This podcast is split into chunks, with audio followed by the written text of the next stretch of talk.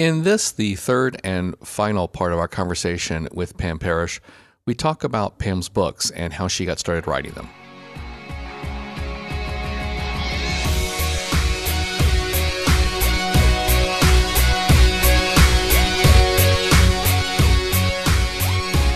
So, Pam, as uh, Kayla mentioned, you've written at least one book, and I know you've written two more. Would you like to talk about those a little bit? Yeah, so the three books are they're really just devotionals for foster and adoptive families, or or especially the gift is really could be used by anybody in the foster um, care arena if you're a, a, case manager or work for an adoption agency. But it, it, really came out of my own story. I honestly never set out to write books. It was never, I never in high school said I want to be an author. It, it never happened.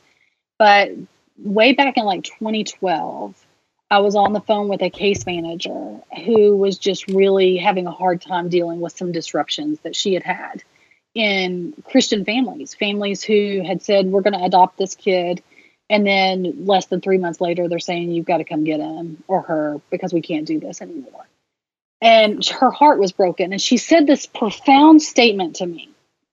And she said, I, I understand how hard it is. But what breaks my heart is that these people love Jesus. And I, I don't know what this kid walks away with of his image of Jesus. Mm. Yeah and and it breaks my heart because I don't want these kids getting hurt and and not understanding that Jesus loves them because a, a family was well intentioned but couldn't love them in the yeah. right way. Yeah. And so I went to bed that night and I was like, Lord, if there's anything I can do, just let me know. Because I, I mean, it was breaking my heart too, because I had never really thought about it in that perspective. That what we do as Christians when we step into this kid's life and we promise them we're going to adopt you, that this is going to be forever.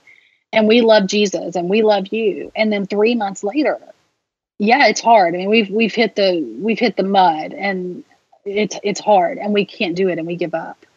Um, what does that kid walk away with? Yeah. Um, of their idea of the Lord. Five o'clock the next morning, the Lord woke me up and gave me all 30 days of Ready or Not, which is the first devotional. I literally wrote it down on a scrap of paper, all of the topics and the scriptures. Wow. Um, in, in like 30 minutes, it was it was just boom, boom, boom, boom, boom. And two weeks later, I was uh, I was at an orphanage. I wrote all of the um, devotions. I came back and I put them on my blog. And um, I, I, I never intended to publish a book, but through a, through a series of events, I ended up being at a meeting with an organization in Georgia called Promise 686, and they were starting a foster care initiative called 111. And they needed two things. Um, and that's the whole purpose of the meeting. They needed someone who could teach the impact training and a spiritual component to go along with it. And I happened to have both because I was I was certified by the state to teach. Wow. And they took a look at it. It ended up getting into the hands of Andy and Sandra Stanley at North Point Ministries, who are also foster parents and they are the ones that encouraged me to make it a book. And really, North Point, um, the the question, the group questions at the end of each devotional, yeah, um, their group curriculum office wrote that for oh, me wow. in that first book. So that's kind of how I got started with the books. Yeah. So Ready or Not, the first one is for because of that that conversation with that case manager. Ready or Not is specifically from the heart of God about considering what it means to step into these kids' stories before you do it. Or even after you've done it, going back and really reminding yourself what the word says and evaluating. Because every one of us as believers is called to the orphan and the fatherless. Every one of us. But not all of us have to move them into our home. Right. We can Yeah. answer the call in other ways. Right. And and we need to, rather than just being moved by a great message on a Sunday morning for the fatherless and jumping right in, we need to carefully consider yeah. what what this means from a spiritual perspective. So that's ready or not. Um, the second one is battle weary parents, and that one I was love that literally title. It should be was- parenthetically. That's all of you. that's right. Um, I um, that was written because I was battle weary, and and I I was having those days with um, so many of my kids in crisis at the same time that I didn't know if I was going to be able to do it another another day. Literally, the Lord had me walk through every day of that devotional, and I remember asking Him, "Can this just be ten days? Can it just be fifteen days?"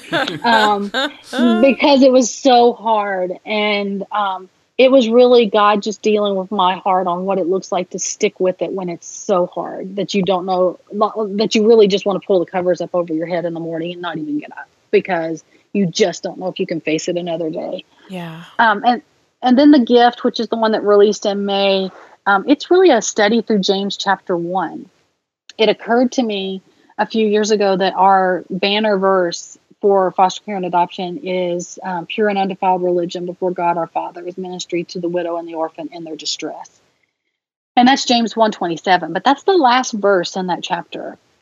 And if you rewind all the way back up to verse 2 and read verses 2 through 26, you'll realize that what it takes to do pure and undefiled religion before God our Father is outlined in those 26 verses. And that's the gift that God has given us when He calls us into this journey. He's giving us a gift of refinement. And it's not the refinement of our children, it's our refinement as His children. And um, so I wrote the gift to kind of help people understand that there is something in this for us. Um, and it's and, and it might look like fire, but it's fire that's burning away the chaff of our life and making us more into the image of Christ.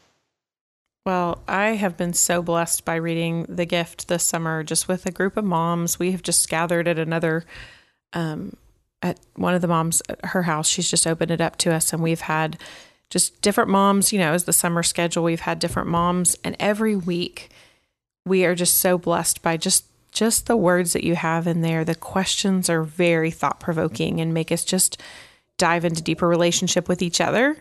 And um, and just reading through it has been so so good. And I've read your other two as well, and they're fabulous.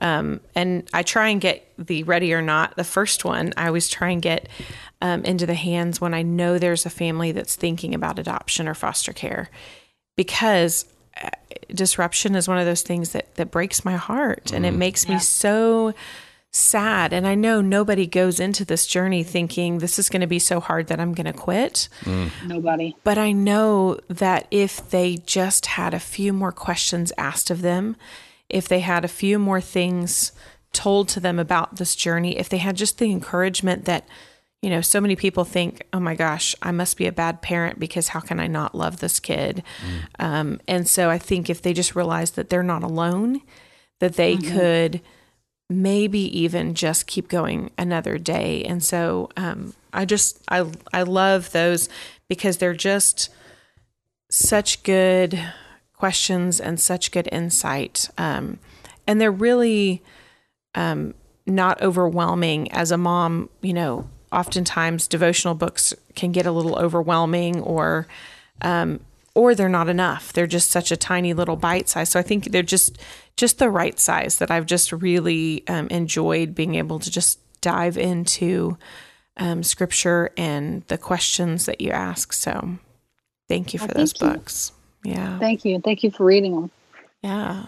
Pam, one of the things I found fascinating about the gift well, I, I, guess all the devotionals is that they're not intended for just one person to go through, and they're not necessarily intended as a quote unquote couples devotional either, but they are designed for you to go through with someone else because we know we've got you know single parents who are doing the adoption and, foster care journey, and they need somebody else, a, mm-hmm. a support person to be the, to you know walk alongside them. And I like how it's structured in that vein. And it doesn't matter if, mm-hmm. you know, you're two parents or a single parent with someone else helping you, everyone's going to benefit from it. Right. Well, I think it's especially important for single parents to think about that because um, you can't do this alone. You, first of all, need Jesus in every minute of every day of it. And second of all, you need someone who who gets what you're doing, who understands it yeah. Because they've they've they've researched they've and they they become your advocate. Your advocate for when you're tired and you need a meal. Your advocate when you need some prayer cover. Because we all need that sometimes. Like I, hey i'm in the midst of it with my kids right now. I need some prayer cover. And um, you need somebody else who really who really gets this with you. So going through it with another person, especially as a single parent, um, is critical. Yeah, absolutely. You know, um, I heard something recently. Um, I was at a conference and the guy spoke. He said, Research has shown um, conclusively that when it comes to looking at ourselves, human beings are delusional. And that's hmm. why it's so important, not just for, for all of those those things that you guys are just talking about, but like I like I will generally either think more highly of myself than is real, or I will not be willing to look at the hard stuff that needs to change. Right. So um, we were mm-hmm. talking about this yesterday with a friend of mine who um, he and I have been friends for about 20 years. He's also the person who gets credit for introducing uh, Kayla and I to each other. And so we were at somebody's mm-hmm. birthday party last night. Uh, because my kids are all in New Mexico with uh, Kayla's parents, so we get to go to like adult birthday parties on a Thursday night because of that.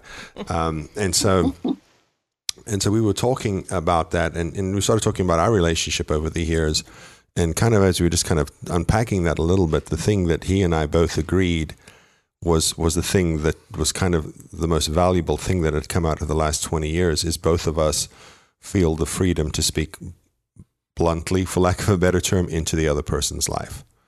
And mm-hmm. when we've and, and the relationship that, that we've had that if i would go to him and seek counsel as i have before and told him what was going on and told him what i was going to do i remember one time he said to me i would not do any of that.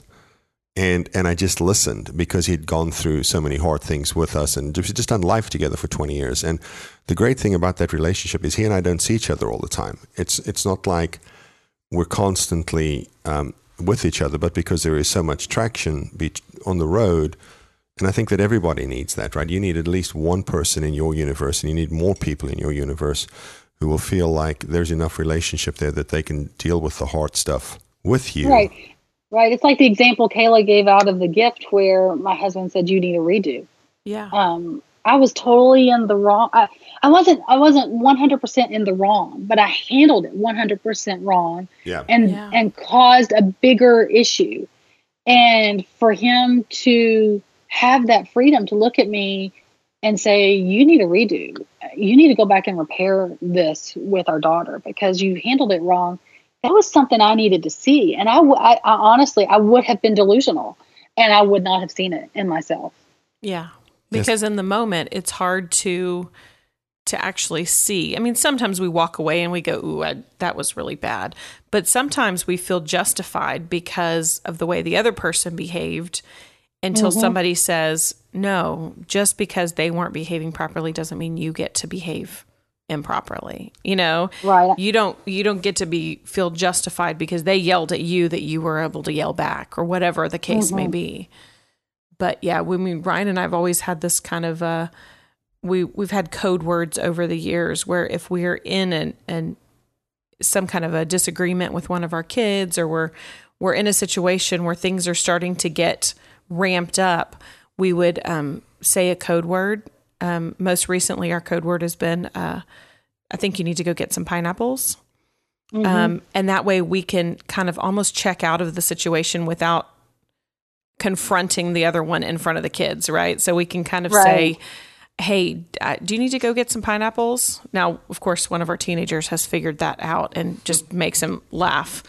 Um, but, you know, I think just having that relationship that you're able to have someone speak into your life and say, um, you know, you you need to take a little a little breather and come back to the situation because you're not responding correctly is good. And I and like you said, for single parents, finding that person that you can um, that can come alongside you on that journey and that's going to support you and not say, you know, this is it's probably too hard. Maybe you shouldn't have done this. It seems like it's mm-hmm. really, you know, getting you down and and maybe, you know, maybe this wasn't what what God was telling you to do after all.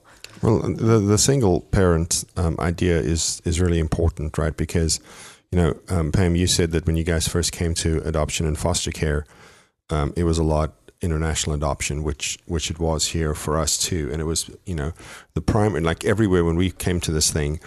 The, the number one, if you kind of create like a profile of who's adopting, it was um, people who were adopting internationally for reasons of infertility was kind of the common thread that was weaving. But over the years, um, in terms of people who you know have come to the ministry for help and for um, for for parent interventions and stuff like that, there's been a growing trend towards single foster parents over the years. And I remember a couple of years ago, um, we had um, we had an event that was only for single parents. And so on the registration for the event, uh, on the registration form, we asked, you know, we are going to do a Q&A uh, at the end of the time, but if you could just submit some questions in advance so we could kind of go through them, um, that would be helpful. And we got those questions, and I was surprised. Well, it was a lesson for me because none of the questions were about about anything that I thought was going to be questions like, well, how do you, how do you recommend I go to the grocery store after I get home from working all day? Because I got nobody to tag out with. How do you deal with this situation? Because I have nobody who can help me in that situation. This is, of course, predates just you know opening up your Amazon and having them ship food to you, Right. bring food to your door in cool little silver bags. so I mean, so there are just a lot of things that I that I think, whether you're single or married or you know that can be solved by having a dispassionate person who is able to look at the, the situation a little more objectively than you can. Uh, somehow, you know, Kayla, here's an example, it's completely unrelated. Um, Kayla has a friend who is a single woman and um, she had an issue. And she actually called Kayla about it last night and just kind of talk it through a little bit and let her know about it. And I thought, you know, there was that's some wisdom there because you realize, okay, this this thing's not not going the way I wanted it to. Let me seek some outside can- counsel. And I think sometimes, um, I know I do take it for granted that there is somebody who is willing who can say, "Hey, do you need to go to the store and get some pineapples?"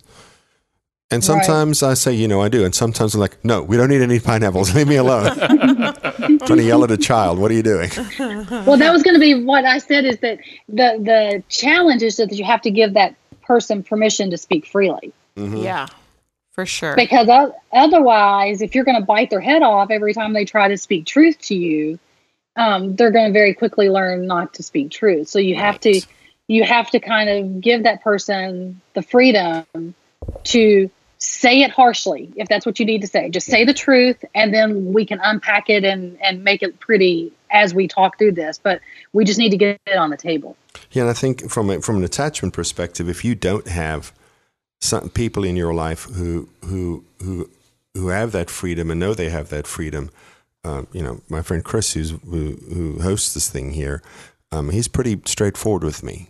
But you know what? I didn't meet Chris yesterday either. We've we, we, we've done some life together here over the years, and I think that when you're looking around and you don't have any relationships where people feel like they can can speak um, truth into your life, then you, from a pure attachment standpoint, you probably need to consider: Do you have any healthy relationships in your life? And if the answer to the if the answer is no, then you need to address that because, and, and, and we literally don't have time to get into this, but that's like unpacking your history, that's unpacking your present, and and all kinds of stuff to get to that point where you feel like people can have the freedom to speak truth into your life without feeling like there were going to be serious consequences. absolutely I think it makes it just makes a world of difference having those people in your life versus feeling like you have to put on a show when you're in front of those people Right. and make things look good.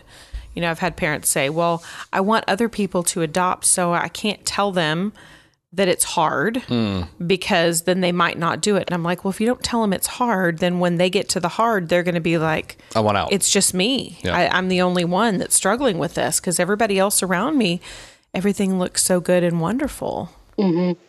Well, I think, you know, I say to parents all the time along that lines, it's not up to you to protect God's reputation when it comes to what he calls us into. Yes.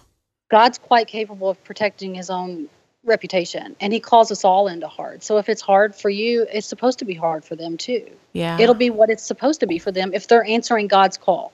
Yeah. Absolutely. When I when I get a chance to speak to um, people who are interested in particular in becoming foster parents, um, and Kay- Kayla, you know, Kayla has a waiting family group that she leads, and um, she told them, if if you are all considering foster care and adoption, and every single one of these families goes ahead and gets licensed, then I probably wasn't honest enough with you about the process. Right. Because, like you said earlier, everybody's called to help, but not everybody's called to help by parent. having by having Yeah. the kids in your home and, and parent them. So, yeah, Absolutely. Yeah, we have a um, a mom that was she's getting ready to have some kids placed in her home, a kinship placement, and she's like, "I'm terrified." And I said, "Good." I said, "I think I think that you should be. If you weren't, I would be worried that you didn't properly understand what you're getting into." Right. And I said, "But just because you're terrified doesn't mean you shouldn't do it." Yeah. I think yeah, that- Kayla, you need to write a book, and the title is "Terrified" is a great place to start. I like it because it. Well, I mean, that's what I Well, hold said. on. Let's let's let's let's let's Write build. that No, no, no. Let's build on a good relationship and negotiate needs here. are, are you volunteering to uh, have the words "foreword" by Pam Parish on the cover? Absolutely. Okay. awesome. And we've reached a compromise. I didn't even I didn't even have Yes, to throw in a set of there go. steak knives or anything. Oh, Pam, I I could talk to you all day. I love I just love talking to you about just your heart. It's so evident in your devotionals as we're going through and just in having conversations. I told the moms in our group that we were going to be having you on the podcast and they're like you got to let me know when that one's out so that I can make sure and listen. You know, I mean they were so excited cuz Why are they not subscribed already? I know, right? I think some of them are. I think some of them are. But they just said, you know, I just, I think just it's so evident that your heart is for these vulnerable kids and your heart is for the parents who are parenting them Yeah. and just making sure that they are well equipped and that they understand just the magnitude of what they're stepping into. Um, and once they've stepped into it, that they're like committed, you know? And so I just, I just love, love what you're doing. And I'm so glad we could have you on the podcast. Well, I, I love you guys. Um, you know, I, I couldn't be more clear that the work that you guys um, do has had a profound impact on our family. Um, honestly, these books probably wouldn't exist if it weren't for the work that you guys do. So I owe a great debt of gratitude to you. Thanks, Pam. That's very kind, Pam. Mostly unnecessary, but but very kind. I can be kind when I want to be. Can you can you can you tell I have I have uh, issues of receiving nice things in words from people? Try to deflect your compliment. Absolutely. well, thank you guys for having me on. It's been it's been such a fun conversation. Thank you, Pam, for being on. We really appreciate it. Well, I appreciate you guys. And Ryan Kayla, thank you for being on as well. Awesome. Absolutely, Chris. Fun as always. If you've got any questions for us that, um, and I'm sure you do after listening to this episode, uh, you can email them to us at info at onebighappyhome.com. We've also got a Facebook group just for podcast listeners. You can search for the Empowered Parent Podcast Community. If you're really concise and you can squeeze your question into 280 characters, feel free to tweet it to us at One Big Happy Home. If you don't subscribe to this podcast, and based upon what I just learned, some of you do not, you can do so. who knew? That's right. You can do so uh, through iTunes, the Google Play Store, or on Spotify. We're on all three. Just search for the Empowered Parent Podcast. If you've enjoyed and gotten value from our show, we would appreciate a review in any of these locations. The Empowered Parent Podcast is committed to helping parents of foster and adopted kids through connecting, correcting, and empowering principles. Thanks for listening. You can find out more information about Pam and her organization and her books online. Her website is pamparish.com. Connections Homes is at connectionshomes.org. And all three of her books are available on Amazon. And we will have links to those in the show notes.